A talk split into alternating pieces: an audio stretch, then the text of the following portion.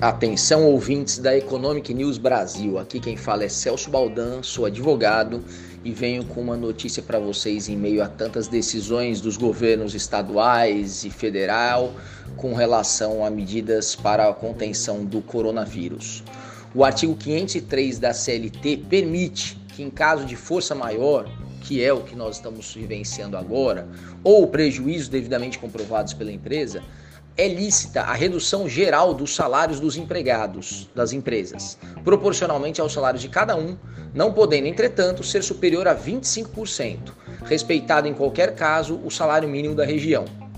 Cessados os motivos da força maior, ou seja, os decretos, essas medidas que estão sendo tomadas pelos governos para que tudo volte ao normal, é garantido o restabelecimento dos salários reduzidos. Isso está no artigo 503 da CLT e pode e provavelmente vai precisar ser utilizado aí por vocês empresários que vão passar por algumas situações é, lamentavelmente de, de redução de perdas, prejuízos com essa é, epidemia aí do coronavírus. Celso Baldan, Economic News Brasil.